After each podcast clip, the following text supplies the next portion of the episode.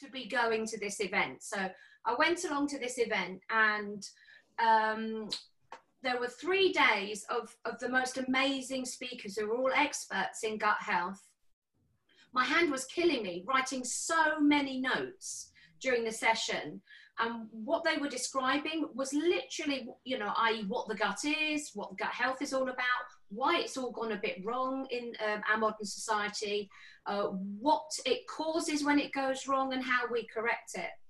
And as they were talking about all these different conditions, I was going, well, that's me. Well, that's my husband. Well, that's my best friend. Oh my God. So everything they talked about, everything came back to the gut and the, uh, the imbalance in the gut or disease within the gut, poor balance bacteria relates to major and minor diseases. We're talking about life threatening conditions, life ending conditions.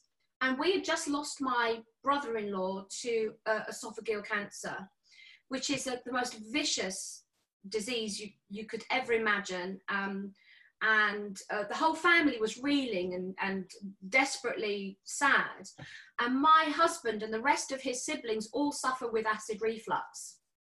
And I was absolutely petrified that I was going to lose my husband the way that we'd just lost Nick. Um, and it, I, I'm pretty certain that's why I was at that event at that time because poor microbial um, health is heavily connected to esophageal cancer and many other cancers. So I was completely hooked and engaged. And then I met a couple of girls from Synergy, Wave Girls. So the Synergy girls were at the event as well. We got chatting. They invited me to join their team. And, and it's been one of the best things that I've done personally also for my family and for my clients as well. It's just been life changing and it's great to be able to make a massive difference to people's health and wellness. Yeah, I think you know that we would. Um, as I think a lot of people think of exercise as being the answer. Still, you know, going back to the days of Jane Fonda, we used to torture ourselves doing high impact all days, and so just so we could have whatever we wanted to eat the, on the Friday night. And starvation was the, to be thought to be the healthiest thing, not eating rather than eating. Um, you know, I know myself going through stage three cancer when I uh, lost so much weight and uh, I thought I was fine with the diet I was on, whatever it was. Because over the years I did so much, you know, the brown rice diet, the cabbage soup diet, you name it, I've gone through it, cleansing.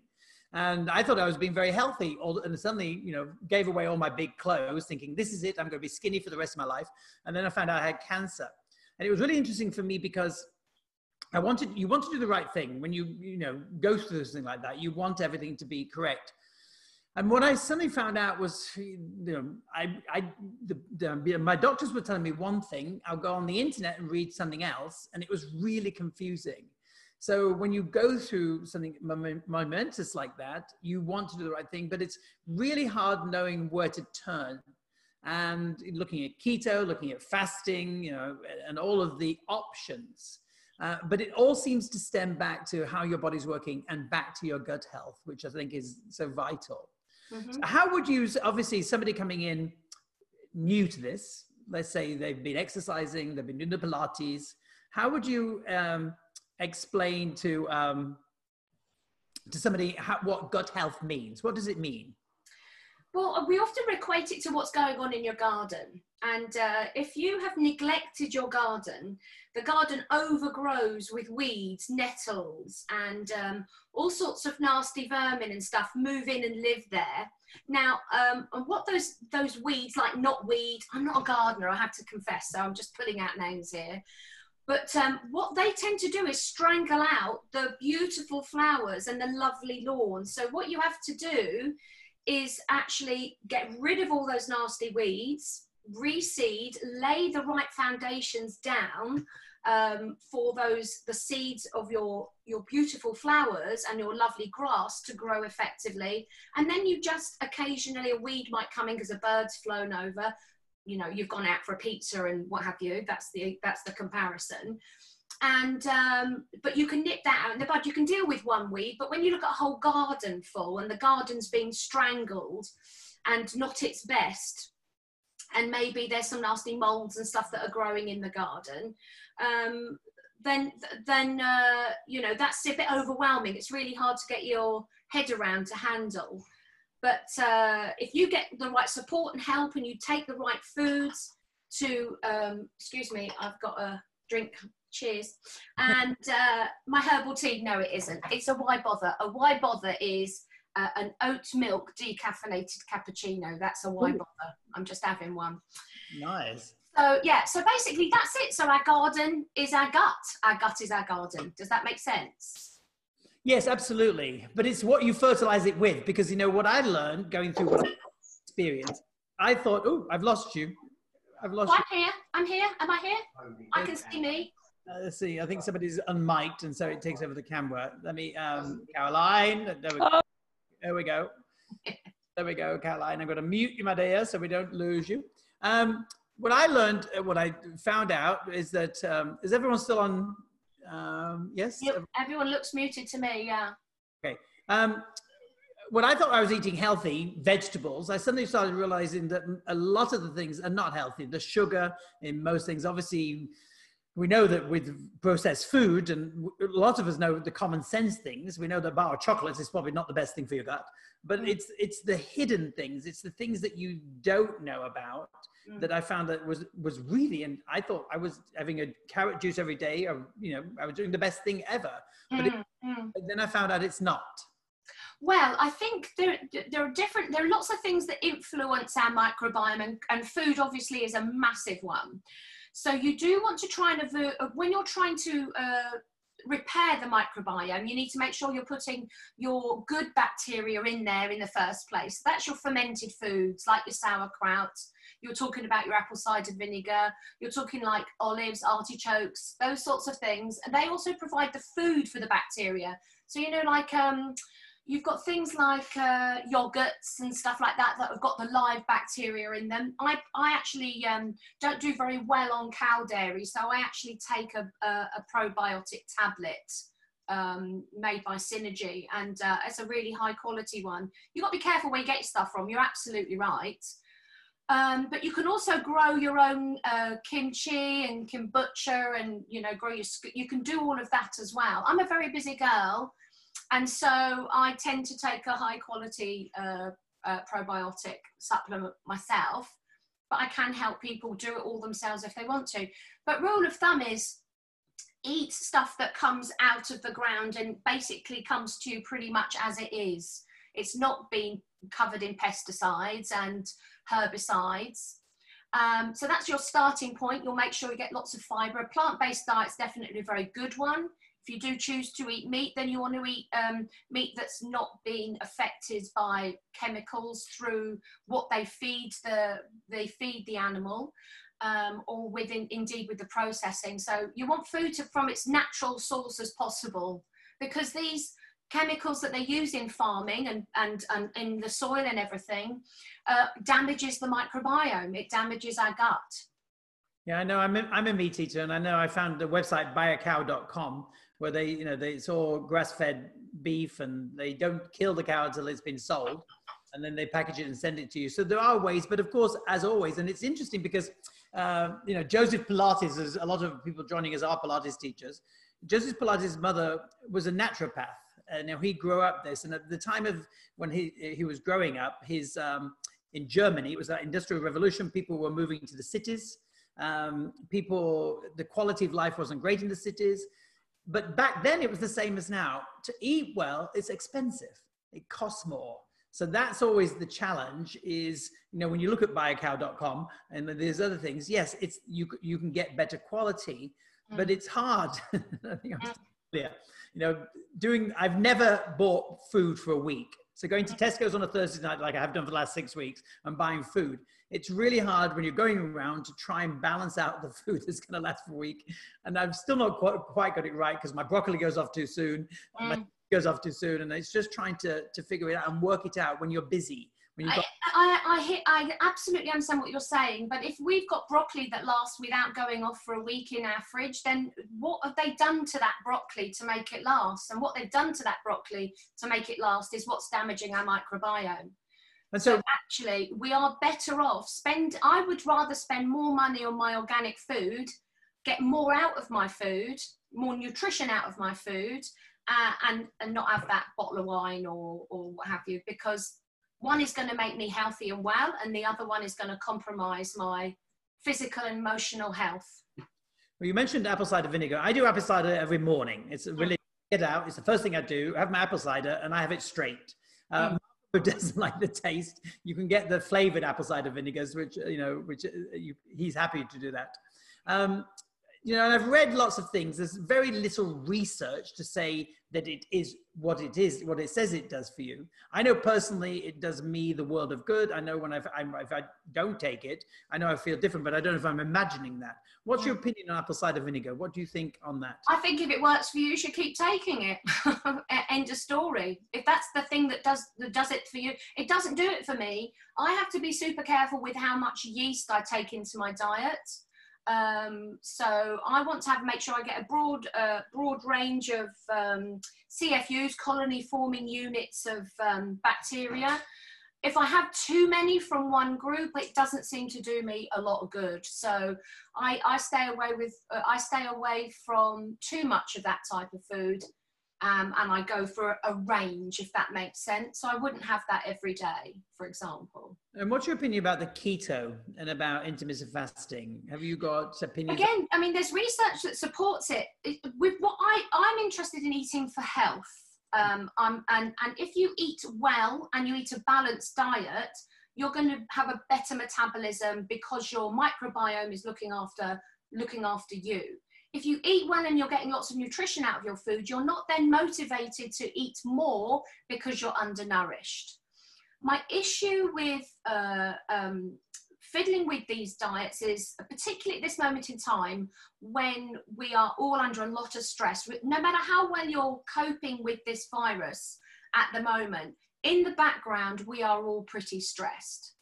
Uh, so our hormonal profile, our cortisol levels are going to be very high and our profile is going to be um, very sensitive at the moment. So anything that creates any emotional distress, I would avoid. So a ketogenic diet is really hard to do right, really hard to do right. Mm. And if you are a bit of a sugar car and a carbohydrate monster, then removing uh, uh, carbohydrates completely is going to be a big problem. And also, I think there's a fiber issue.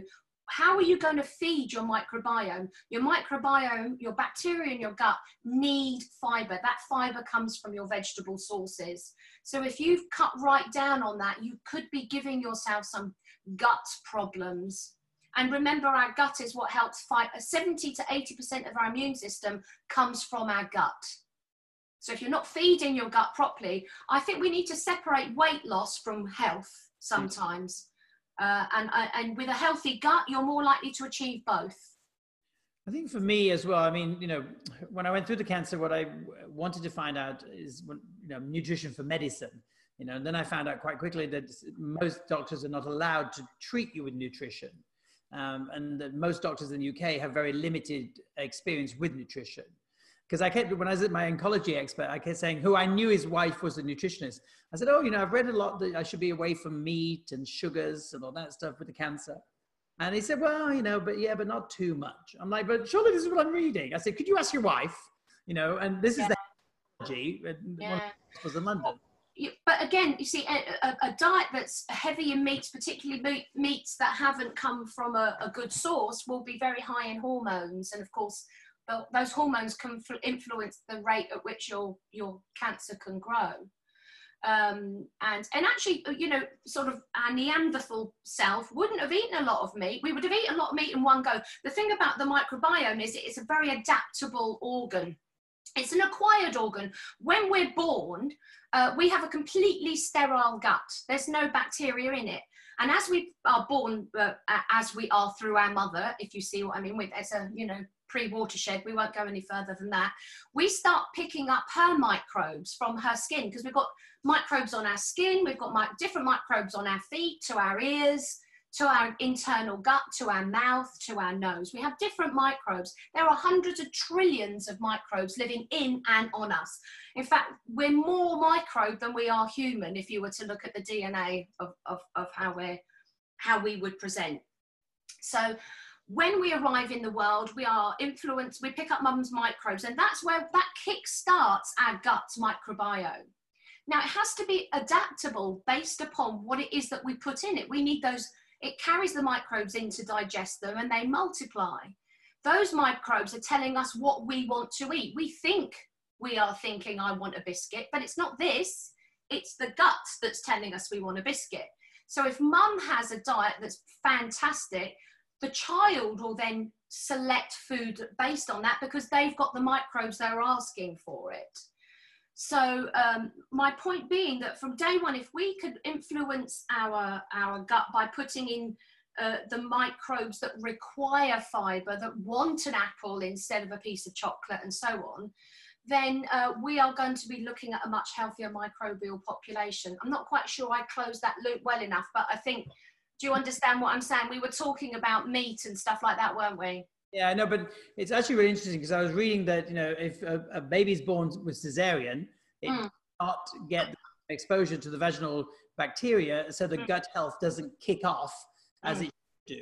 And Except what they're doing now is they're actually taking a swabs of the, the mum's vagina. If it's a planned C-section, they're taking a swab and then they're growing that um, in a petri dish, and then they're wiping the baby with it when the baby's born.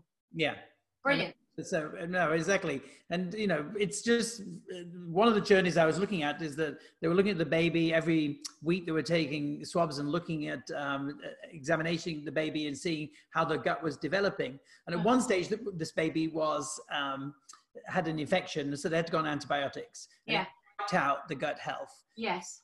Bacteria, but it came back quite like that because the metabolism. You know, again, when we get older.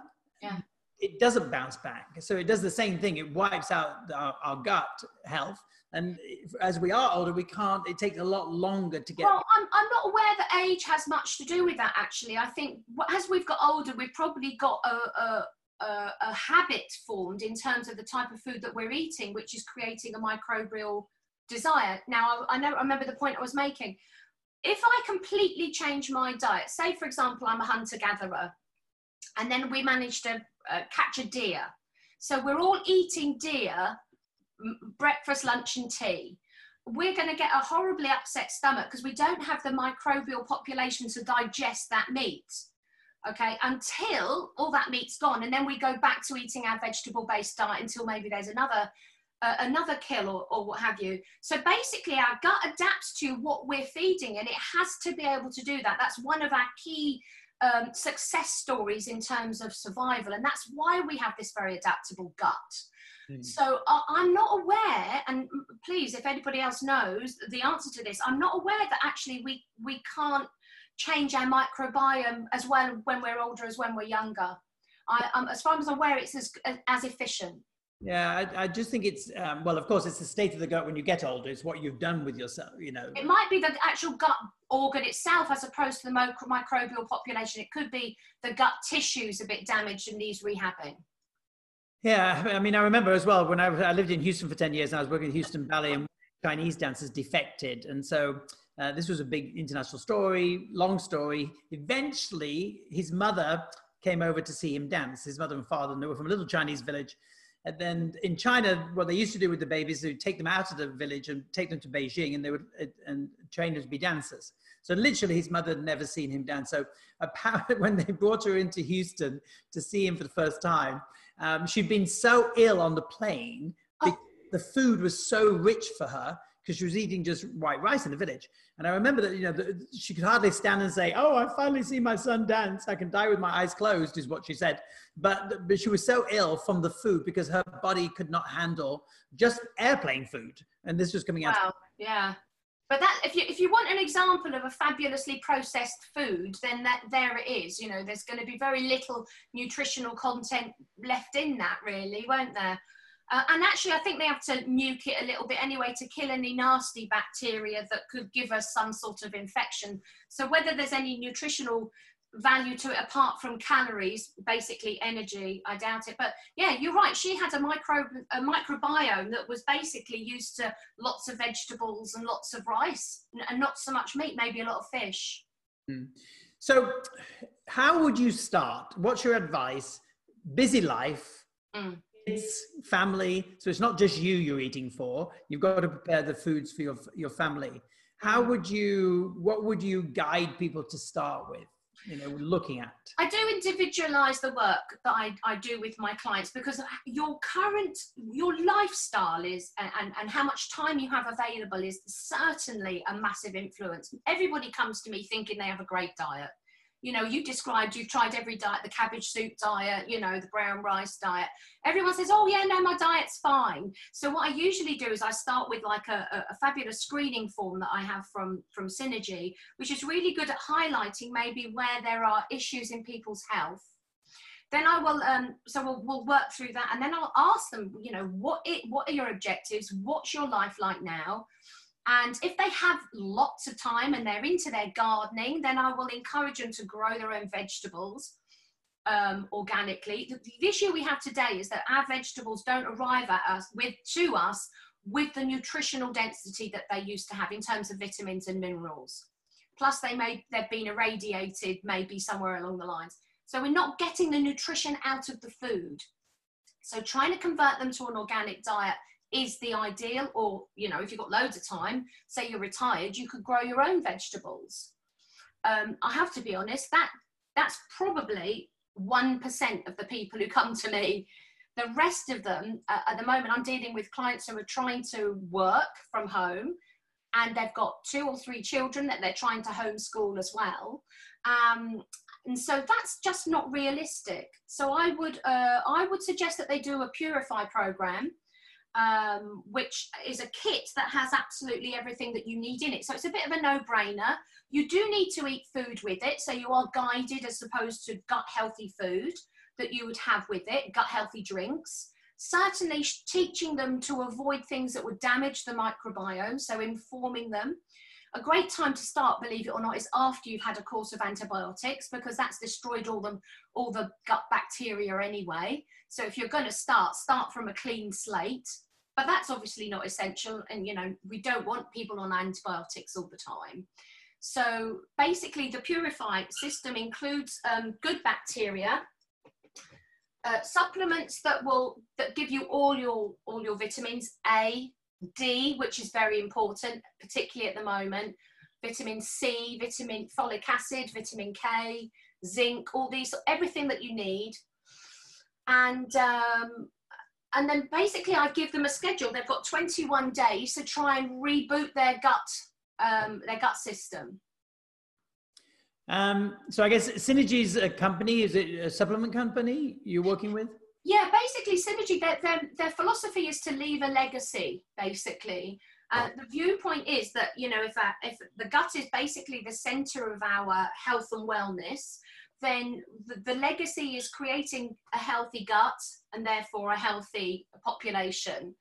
Um, yes, I get my products from them. I've, I've over the years, as we talked about, I've been I've been in the industry for 300 years. And over that time, um, I have seen all sorts of supplement companies and what have you come and go.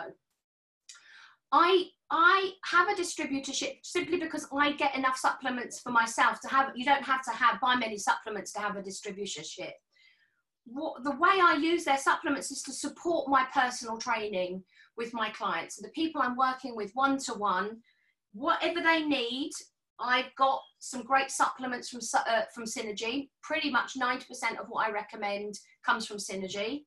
100% uh, I recommend proper healthy food. 100%. Uh, and um, and then there are some other supplements that I get from elsewhere because I'm I'm vegetarian, almost a vegan. Um, I'm not vegan because I eat eggs. You know, I need to make sure that I get my B12, but they're all organic, free range eggs. So happy hens, but not everyone would agree with that some vegans think I shouldn't be eating uh, avocados, and I have an avocado every day. So, um, so I, I, I choose these supplements, but um, you know it can work out expensive if you're not selective and being careful about um, about what it is that you're taking. But as I, I would rather have a healthy brain, healthy body, healthy skin, a body that works I teach 20, 25 PT sessions a week and I teach 11 classes a week. My body is my tool. I want to be healthy and invest in my tool.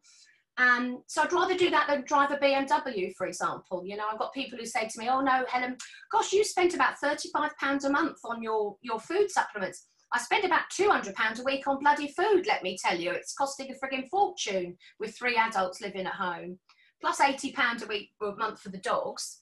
So um, I'd rather spend on that than drive a fancy car. That's my choice. You made a decision. You got th- you say you got three adults in the house. Are they all doing the same thing with you? Uh, well, yeah, everybody at home's vegetarian because I'm vegetarian and I'm, I'm not going to about to I'm not going to cook meat for you know I don't want to just not going down that route. When we go out, they can choose to eat what they like, but at home we eat a gut healthy food. All of us are taking the supplements that we need personally. So um, uh, I, I take regularly a supplement called ProArgi-9, and ProArgi-9 has L-arginine in. Now, I think you shared a, a link with a doctor uh, who was who was talking about breathing. He's a professor of res, res uh, yeah, is that the one?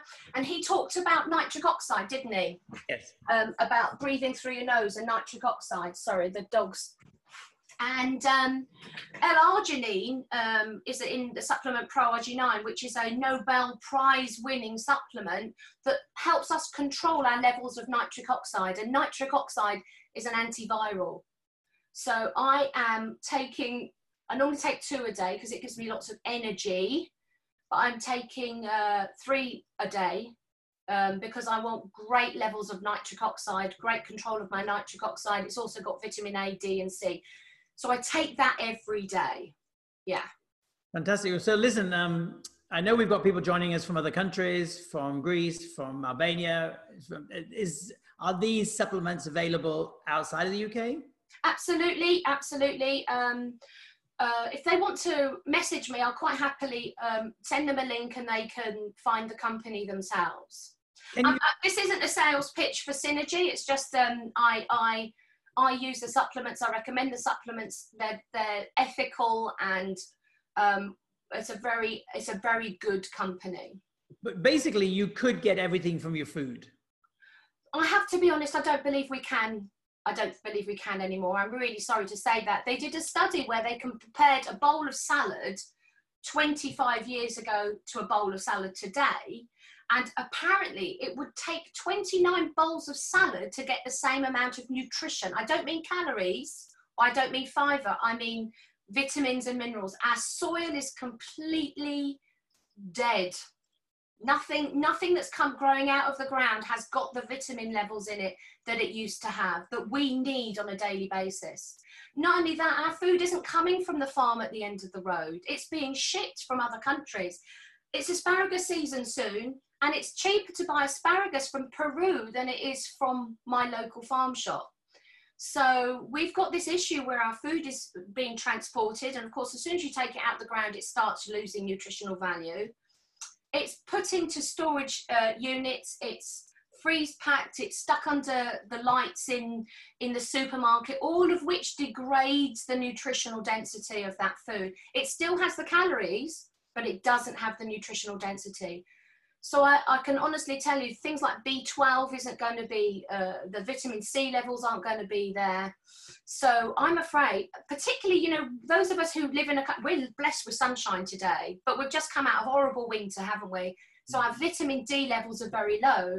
And those of us who are paying attention to what they're talking about coronavirus, vitamin D deficiency seems to be a big influencing factor in people getting over coronavirus vitamin D, as hmm. well as vitamin C.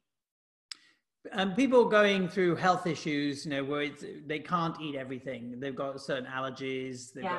got things that would need a personalized approach. You can't generally say do this for this or do this for that. It is individual. Yeah, I mean, I think uh, oftentimes, I, I, you know, I've had all my food allergy tests and what have you, and um, uh, sometimes that is just a symptom of gastric distress. We're not absorbing our nutrition appropriately because our gut is that imbalanced. So, actually, a, a starting point probably would be to do a complete gut cleanse and a reboot and see where you're at. I have a, a, client who has fibromyalgia. I don't know if anyone's familiar with fibromyalgia, but it's almost like arthritis of the muscular system. And it also heavily linked in with depression and uh, the microbiome is also heavily linked in with fibromyalgia, and she has multiple food intolerances. So what what we've done with her is she uh, after her first cleanse, we then started reintroducing foods that she was intolerant to, and I think she's been able to. We're talking about seventy to eighty percent being able to reintroduce now. So interestingly, the things that she can't tolerate is raw carrot or raw apple. Uh, and it's something to do with the skins of them. She can eat them cooked, but she can't eat them raw.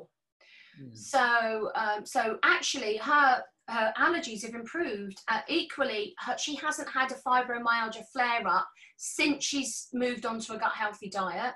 And she's she's in she's now 50, and she developed fibromyalgia at the age of 20.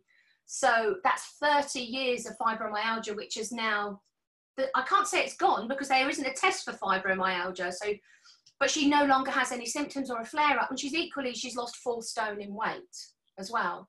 And she had a healthy diet. Um, I was told at some stages when I've looked at different things to avoid the nightshade vegetables, the mushrooms, putting fungus inside your body. Uh, yeah. The tomatoes was the biggest shock. There's, there's the, to avoid too many tomatoes, not avoid them altogether, especially living in Greece where we live. yeah, great big tomatoes. Yeah. Well, the Greek salad is you know standard tomato, yeah. and so it was really interesting. Um, aubergine, the eggplants uh, the you know the, the, mushrooms was the biggest thing. They said you know you should avoid that um, by putting fungus in your body. Any thoughts on that one? Have you come across? Well, I mean, uh, you know, bacteria. We have we we're full of bacteria and molds and fungi and what have you. I mean, I I too have had issues, but I believe that if you overeat anything, then you're going to develop an issue. It's about trying to eat a diverse range of foods, not too much of any one thing, and a small amount of everything you know eat you know lots lots of fruit and lots of vegetables i don't eat a lot of fruit um, i only would eat a maximum of two portions of berries a day. They're very high in sugar. Mm-hmm. and uh, i have a, a, sugar sensitivity. I've messed about with my diet my entire life. You know i had an eating disorder when i was a, a youngster and completely messed the whole thing up. So uh, it's a mindset thing as well. It's about eating for health and wellness as opposed to just being so obsessed with um, our weight. And the sooner we can get over ourselves the better. At the moment let's focus on our immune system and being healthy and well. And and that requires us having a, a good microbiome and also a broad range of food. And as i said i think we have to supplement today because our well we've seen actually since have you noticed how the environment's changed since human beings have locked away been locked away? Definitely. You know, the air is cleaner and clearer and the animals are happier and coming out. So Taking, into some villages and eating all the uh, the plants. I saw the, the pack of goats that had gone in and ate the whole village or something. Um, what about okay so you've done really well. We've been we had an amazing week done eating healthy and it gets to saturday night which of course is tonight and yeah. you for a glass of wine. Okay. I think once you've I, I'm I love a glass of fizz. That's my favorite. Not not prosecco I mean proper fizz yeah? Not prosecco. So the reality is if your gut is in distress it can take three months to three years to sort that out. It depends on whether it's the microbiome i.e the bacteria that need dealing with and possibly the actual tissues themselves of the gut. If you've got leaky bowel syndrome, you're going to have to do a fair bit of repair on your bowel itself. So you'd start with your turnover. You'd start by getting rid of the bad bacteria. You starve that out and you replace it with the good bacteria. And we're back to the garden analogy. We feed it with all the good stuff and the garden's looking beautiful. So if you you're playing Wimbledon, Wimbledon it play the grass looks amazing at the beginning, doesn't it? And at the end of Wimbledon, it looks like shit. So you've got to get the grass good and strong, and then not take the mick out of it. So good strong garden. I haven't had a glass of wine for three weeks, four weeks. I can have my Saturday night glass of champagne and and then go back to living my gut healthy lifestyle. And that glass of champagne will not have an uh, ha- will not have a negative impact on you at, on your gut microbiome. Might get a headache, but it won't have a, a negative impact there. So it's not like living like a complete and utter monk all the time, unless you want to. But it's like anything in life. Whenever people go on a diet and lose weight, they go, "That's it, I'm thin. Woohoo! Pass the pizza." And then, of course, I don't. That diet didn't work, didn't it? Because I got fat again afterwards. It's the same thing. You want to live a gut healthy diet. It's just a healthy diet, and then occasionally you have your glass of wine, and it's like the bird flying over and dropping a seed in the garden. That weed you see, you just pick it out, and the garden looks beautiful. So, you know, 50 is the new 40, blah, blah, blah. The bottle's the new glass. You're just talking about a glass there, though, aren't you? You're not talking about half the bottle. I'm taught, well, I mean, uh, yes, have half, half a bottle, but if you do half a bottle three times a week, then you're back where you started. Right. yeah, not- so you, if you're going to a wedding and you want to have a, a nice time at a wedding, that, that's fine, but you wouldn't do that every weekend there isn't a well i always believe that you know there's no such thing as a cheat day. The liver doesn't know it's sunday. The liver doesn't know it's your birthday. You know the yeah. liver has to keep doing what it has to do. Um, so and i also say moderation i read that you know there is no such thing as moderation in everything. Some things the body should not have. You know moderation is a myth. You know if i'm going to cut back i'll cut back here i'll cut back here you know but really you have to make big changes as you're talking about. Whether you go plant-based or whether you go you know, organic. Those are for some people that's a big change. Yeah. Mm. Um. Yeah, I'm not quite sure what to say to that really because I think. Uh, you know, if you're a person who gets addicted psychologically to certain types of food, so say for example you have a problem with alcohol, for some people there is no such thing as one glass and then stopping. So maybe you are a person in that situation who would be better off not having a glass. You're better off just saying, no, it's not for me. I'm like that with biscuits. Normally, I don't have biscuits, but in this breakdown, um, this lockdown, somebody came back in the house with these amazing biscuits from Marks and Spencer's. Now, I'm a girl who doesn't eat biscuits until I had one of these, and then there was no stopping me. Literally, I don't know what it was about, but I've had to rein myself back, and the biscuits are back to being banned. There was no such thing as one biscuit in my model of the world. Maybe it's the same for some people with a glass of wine. Yeah, Thais has just said, you know, change the mindset is a good strategy to change the lifestyle. So it is. And the two work hand in hand, don't they? Yeah. Um, uh, if you're a person who suffers with addiction and low mood, and, and you're craving sugar, that the, the gut is heavily linked in with all of that. If you have low moods, um, 90% of serotonin is produced in the gut, our happy hormone produ- uh, is produced in our gut. So if you are if your microbiome's imbalanced, then your head's not going to be in the right place. So it's a bit chicken and egg. Then I had a debate with a personal training client this morning. She's under a lot of pressure, a lot of stress. She loves her glass of wine and she loves everything associated with it. So you know, I would probably use more NLP with that client as well as uh, trying to steer onto a gut healthy diet. You know. Yeah, no, I think it's um, you know the times we're going through right now. I think you know everyone's pretending they're fine.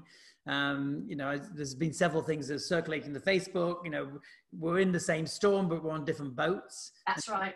You know, some somebody that's living in a uh, in a small flat with you know, eight children or whatever is in a very different situation, stress level, dealing with it. And I think we're all trying to do the right thing. But I know that you know there's the challenge when you've got you can't pop to the supermarket every two minutes to try and get the right things. It's finding that balance to say, no, I need to make this change for me and I need to change my lifestyle. But for some people, it's very difficult because, you know, where they're at. You know, can't it, doesn't, just... it doesn't change the outcome. We, I think supporting them and understanding where they're at is really key. But ultimately, it's still that if they're not going to change, then they're going to. You're always going to get what you've always got if you don't change. Mm. So, you know, it, the definition of madness is to do the same thing and expect a different result. So, so yes, be understanding, try and be uh, inventive, creative, find that in when you're chatting to them about where their motivation is. You know, if we're if I'm hearing a lot of the words should, must, have to, then I know that they're not being driven from an internal motivation. It's an external motivation. They're not forwardly motivated towards there it's a running away motivation, which is a very negative motive, form of motivation. It might get you started, but it's very hard to sustain that sort of motivation. There's a question coming about what about kefir? Would you say that yeah, go for it. Absolutely, go for, for go for kefir. Great. And if you can, it's it's it's it, it will have a bro- sorry the bloody dogs keep coming in and out sorry people i don't know how they get in but the, go on and, and, what about um i mean i've like wheatgrass. I like take my wheatgrass straight up apple cider vinegar in the morning. I do my shot of wheatgrass concentrate because then at least i know i'm going to get my potassium. Yeah. If we if we go through a day although saying this um, last week for the first time where i am in sidmouth there's no takeaways, there's no restaurants, there's no nothing open to deliver food. Um, so, but last Monday, um, the fish and chip shop did open. so, yeah. So. Running to the fish and chip shop. Well, at least you got a bit. You could put your apple cider vinegar on your chips. Eh, well, exactly. But then we sat there, and all we could talk about was, "Do you remember the last time we had fish and chips?" I could not remember the last time I had it. I think oh. in Blackpool IFS, you know, 100 years ago. Uh, yeah. Uh, for something it was like oh my god something returns normal some food's returning and even though afterwards i did not although the chips were very good um, that it was not a good thing but it, it, emotionally it was like okay something is returning to life something normal something that we had before. It's a hug isn't it? It's like a hug. And i think my biscuit with my why bother was a bit of an emotional hug because I, uh, uh, I know that i'm talking to lots of fellow fit pros who had to pivot their business like that without any experience, most of us, with the internet. And we basically, if you were either going to turn to being an alcoholic or in my case, a biscuitaholic, we we just had one thing that we could we we lent on that supported now my logical mind was what are you doing? You need to have all your wits about you. You need your brain to be firing. You don't need to be drugged by the sugar and the starchy carbohydrates. Mm. my mind was telling me that and my my heart was saying but you need a hug. Have a biscuit. So listen, you do a lot of PTs, you do a lot of classes. Mm. You have clients coming in. Do you wait for them to bring this up or do you bring up the subject to your client? I, I ask them what their objectives are when they come along to see me, what they would like help with. Uh, help with, I should say. And um, so basically, I talk about all the different services that I provide and all the different ways that I can help them. And, um, you know, basically, gut health and mindset. I describe myself as a multidiscipline health and fitness professional. So I pull from all my different uh, tools in my toolkit and I try and find the tool that will work best with that client or the combination of tools. Um, and I do discuss nutrition and I ask them, you know, what their objectives are. Some of them want help with it and some of them don't. And if and if you have a client that doesn't bring it up, and you know you clearly you think it should be part of the conversation, you bring it up. Uh, well, eventually it will come up because they're having issues. Mm. You know, if you're not looking after your gut, particularly as you said, by the time we've hit thirty, we've we've got. As I'm only 35, you know, obviously, stop laughing. um, uh, by the time you hit 35, you've, you've accumulated a fair bit of wear and tear on the body and so, you know, that inflammation that can come from the gut will irritate other areas that are, uh, are maybe a bit inflamed, like your joints might start be showing a little bit of arthritic change. Mental clarity maybe not quite where it is. Those of us of a certain age um, and then menopause and what have you, these things start coming up, and the gut has a big part to play. Let me let me share with my lady friends out there that I was having the just the worst uh, menopause when I went to this convention, and um, and there was an element of denial because obviously at 35 I was far too young. I've been 35 for quite some time now, um, but um, I was far too young to be going through the menopause. But when I realised exactly what it was, I was up all night with sweats. I mean, every 15 minutes, sweats, and aching from the ends of my hair to my toes. Now, when you've got to get up in front of a class and be positive and upbeat and motivating and inspiring and your body just hurts and you haven't had any sleep, it's not a lot of fun. And I switched to the gut healthy diet and all my symptoms went. I didn't have any more flushes. I slept like a baby at night. I've added a bit of inulin to my, my bedtime drink, and that's helped me sleep right through the night. I take my magnesium before bed, it's helped me sleep and my aches and pains have gone. Now, I don't, I know, I'm under no impression, I'm not a supermodel. I'm 54 years old now. I've done my my my youth and my modeling and all of that and my professional dancing and looking gorgeous at that age. I've done that, been that. Now I'm interested in just feeling healthy and well, having energy, and um, living my life optimally. So it's not about being thin for me. It's about feeling the best that I can feel. What about the myths? What about the myths about? Uh, uh, by the way, I don't look it, do I? you missed that.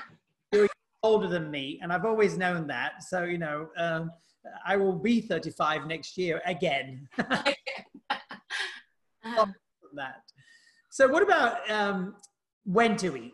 we're talking about a lot of, you know, um, what to eat. Yeah. What about, you know, with exercise and with movement? You know, do you normally eat two meals a day, three meals a day, and do you do it before exercise?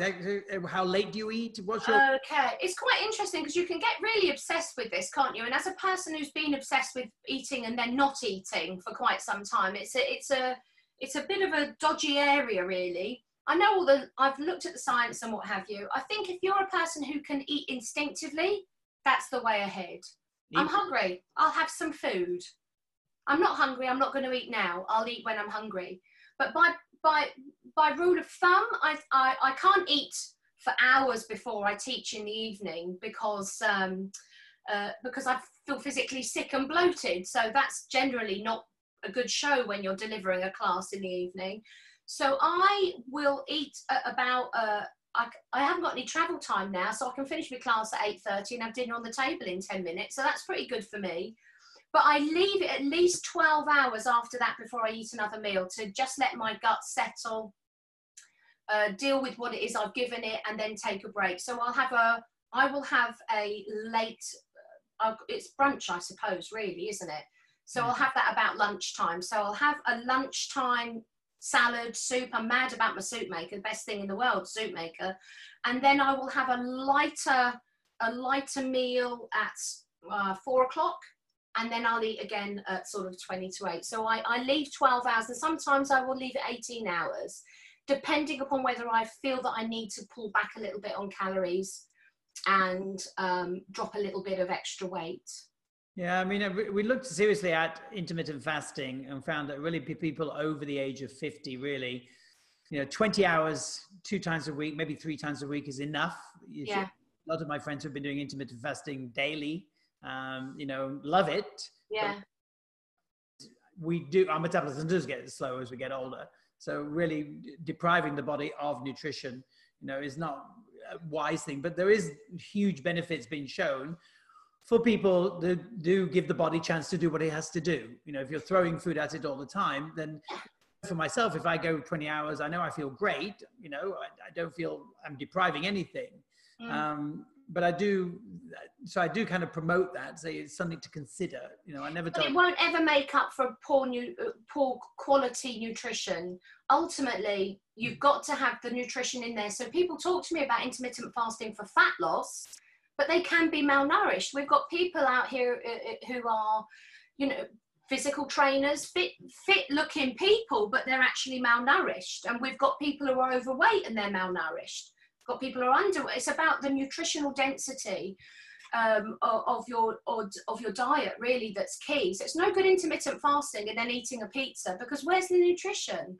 No, no, it wasn't really for weight loss. It was really for letting the body, you know, kick back into it. Yeah, yeah. So, but you're right. You it doesn't matter how long you fast. As if the times when you're not fasting, is if if the quality of food is not there. Yeah. Um, has been shown a lot of benefits for that, but I think it's an individual thing. I would never tell anyone to do anything. I've just said, look, you know, it, it feels better. And somebody, yeah, Heather said, uh, talking about bloating, what do you think about uh, SIBO testing? It, I think you, I think it's worth, again, it's worth looking at I would look at your gut health that you can do yourself first. You know, I would actually do a protocol first and see if that sorts the problem out, really.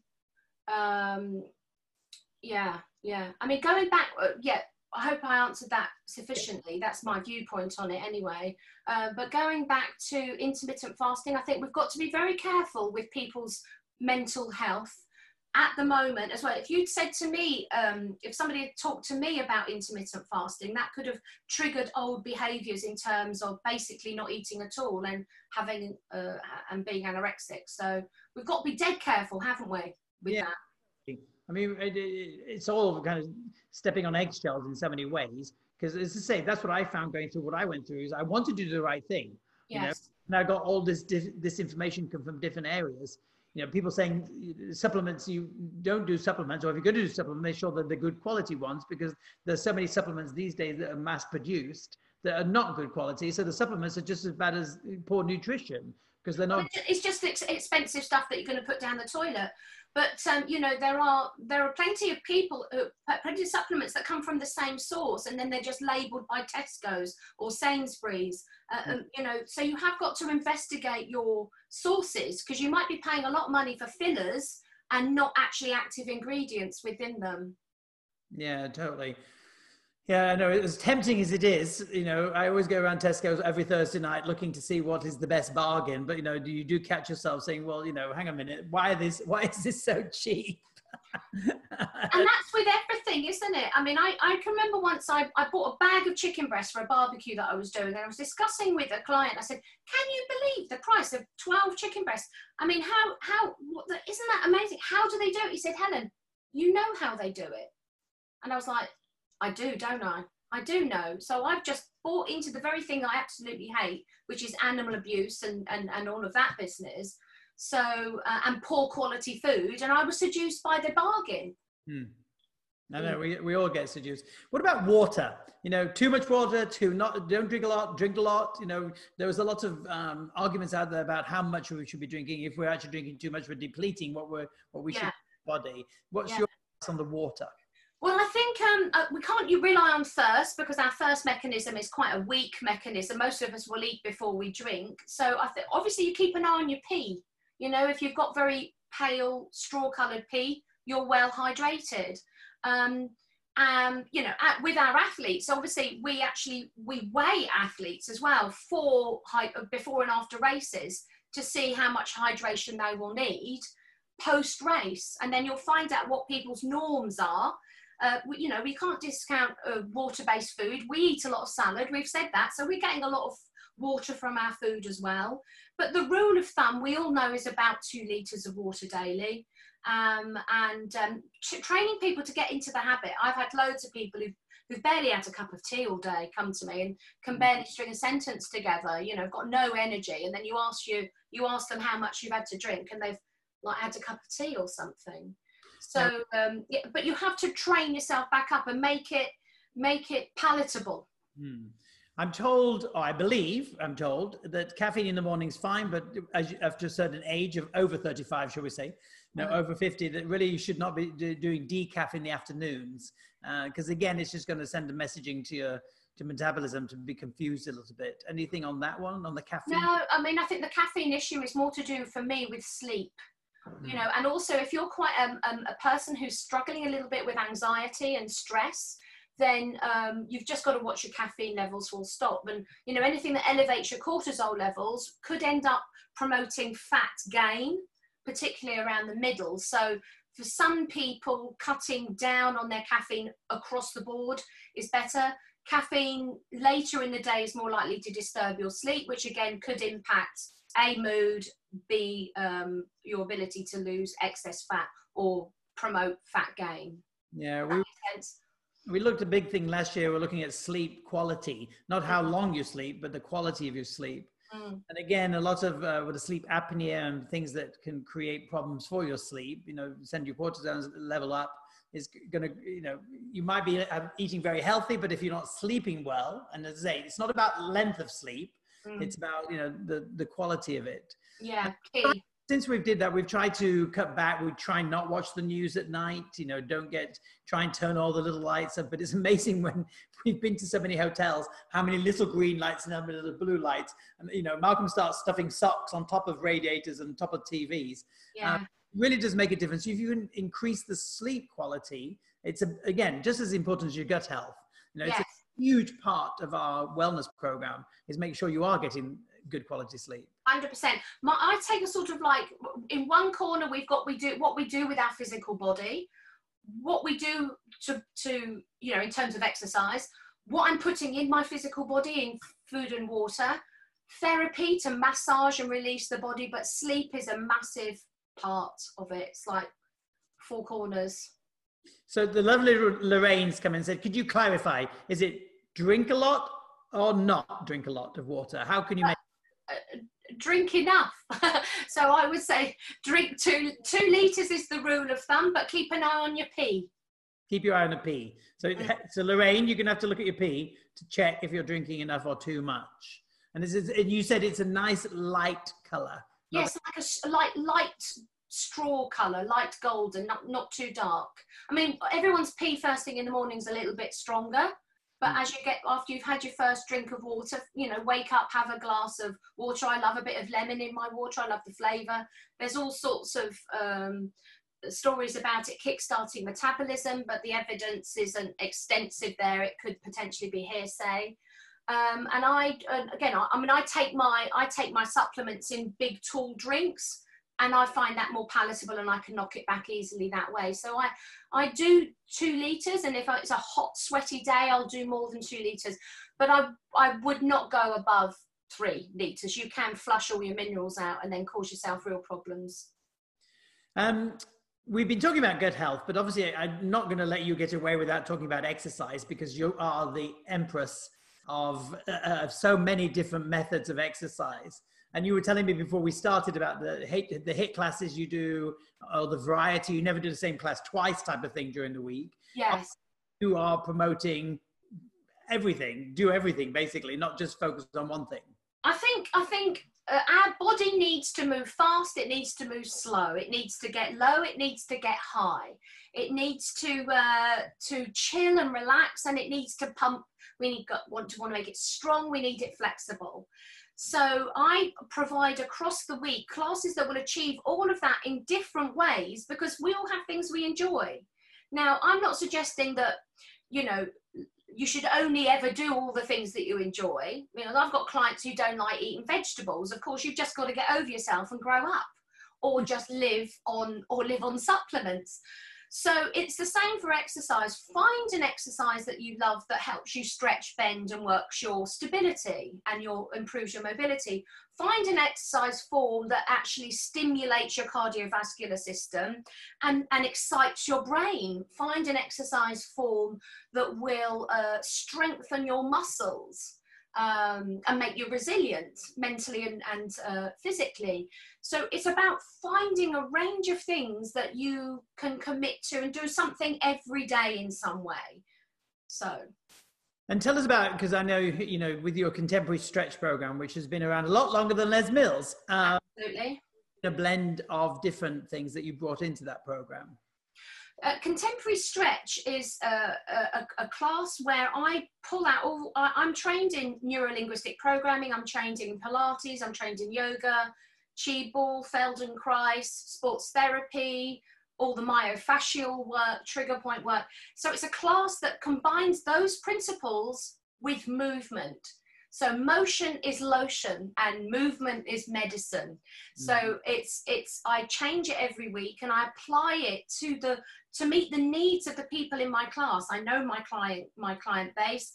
I also because I'm teaching at the moment via Zoom, I can actually see what's going on with them. And when you do know your clients very well and um, you recognize when they're in distress, maybe they're a bit distracted and so on, then I can adapt and accommodate the class. I also ask for requests. So, you know, in our closed group, my clients will say to me, well, Helen, can we do a little bit of work on um, our lower back and pelvis tonight? And, and so I'll adapt and modify. So it's never the same every week, but there will be, it will always be a top to toe uh, approach to the class. And then every month I will do, I will show them how to do self massage. So, so for three or four weeks, we'll do different movements and stretches and core exercises. And then on the fifth week, they'll do self massage. So we'll use tennis balls, and if they've got rollers, they'll use those. And and I'll show you them self massage techniques. There's a question that's come up from Sally.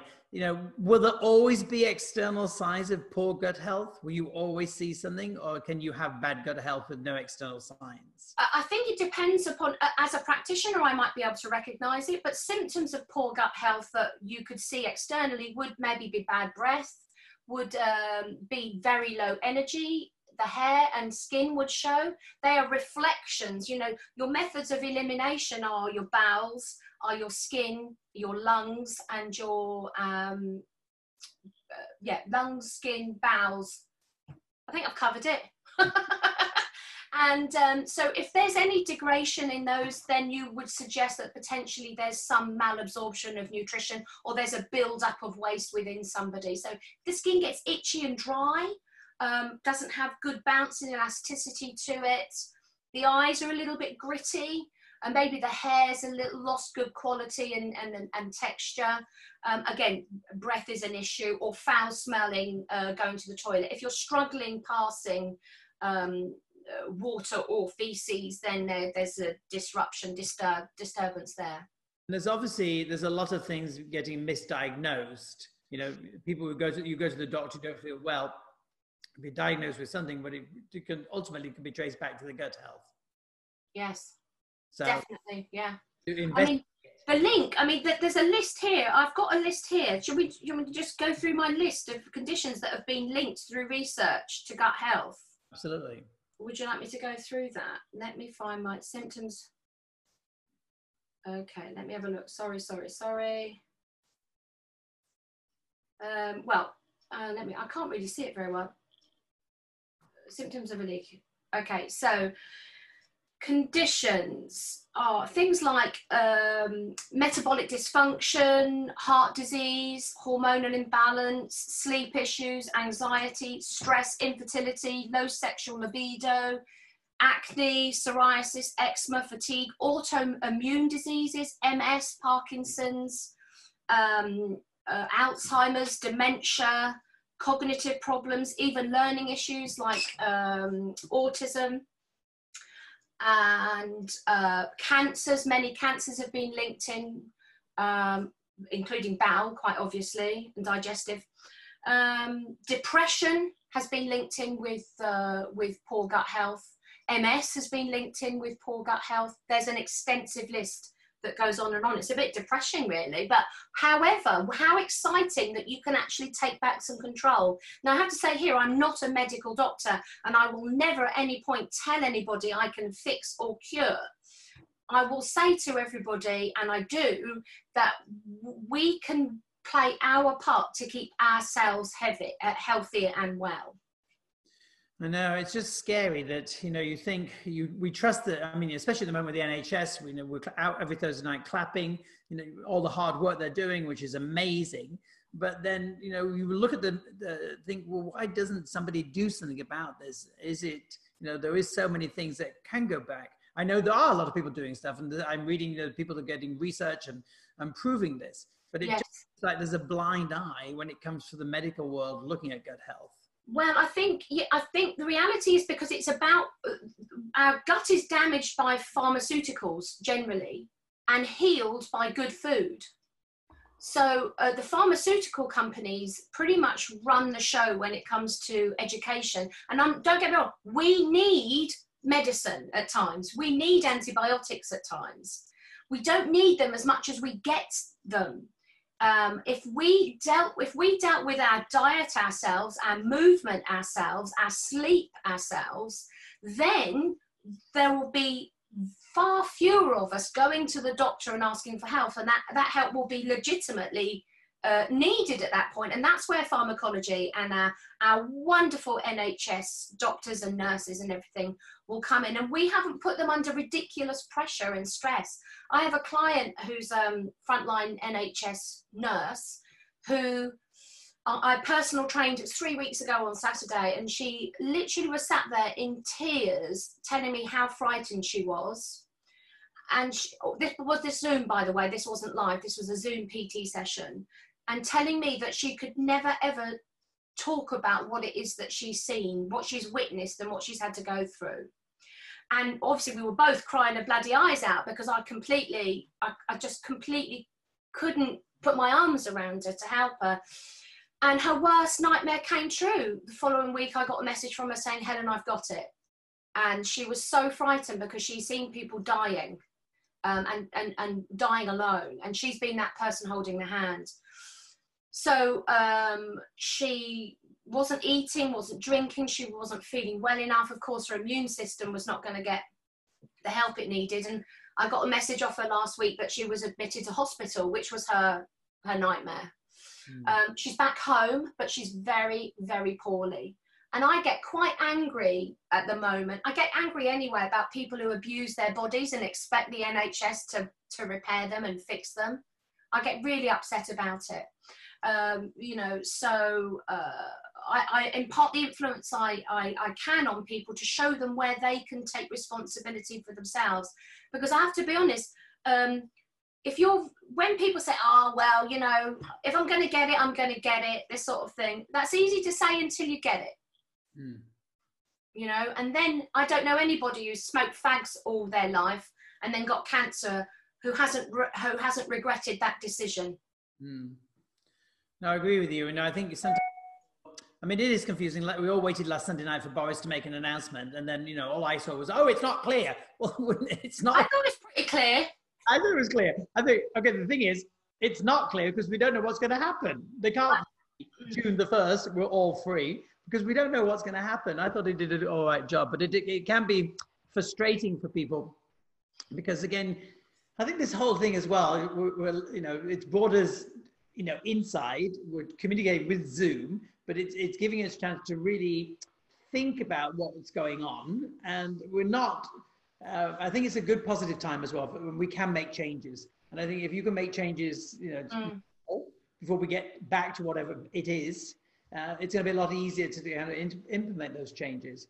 But then, yeah, I think learn, I think we have an opportunity to learn from the previous lifestyle and and and, and environmental aspects. I'm, I, uh, not that I would ever want this to ever to happen ever again. I still can't quite believe it. I wake up in the morning and I think, is it is it true? Is this real? We were talking about this earlier, and I said it's a bit like Dallas when you know um, she goes into the shower and and Bobby Ewing's in the shower, and it was all a dream.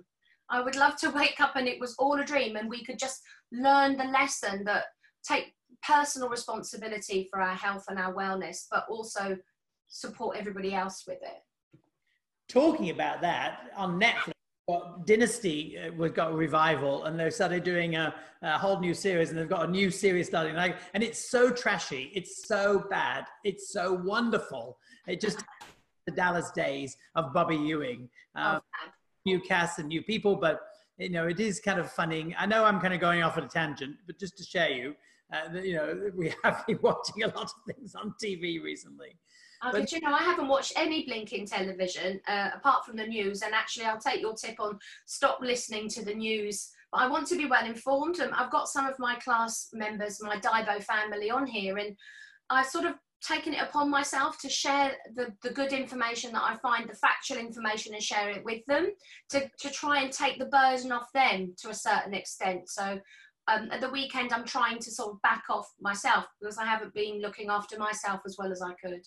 No, well, the morning's the best time. You know, catch up in the morning, let the mind rest at night, let it calm down because we do go into a state of anxiety. Mm. Mm. So, any vegetables before I let you go? Any vegetables that are a no-no, or is it you would stay away from? Anything that upsets you. Don't overdo too many vegetables in one go. That's what I would say. But because particularly if you're trying to repair your gut, because you'll get the most horrendous wind.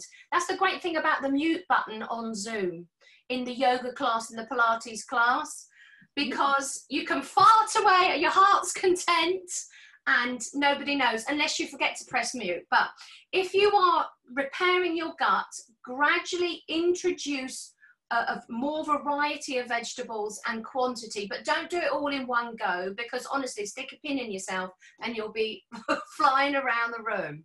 Well, it's really funny because a, a very well-known presenter, which I won't say the name, uh, was always promoting healthy eating, and she always said she had a little belly, and you know she could never get rid of this belly. and she was like, you know, uh, salad dressing on the side and just vegetables and all the salad. And it turns out she gets tested, she's allergic to salad. And she well, said, every, every item of salad? Most of it. So, um, so she, she said she stopped eating salad and she lost the belly. She went on to food and she lost it. And it was just, it was her individual processing, whatever it was, was not working well with un, uh, well, raw food or salad or whatever. It was. It not- could be. It could be the added the chemicals they've grown the salad in. Was this a UK?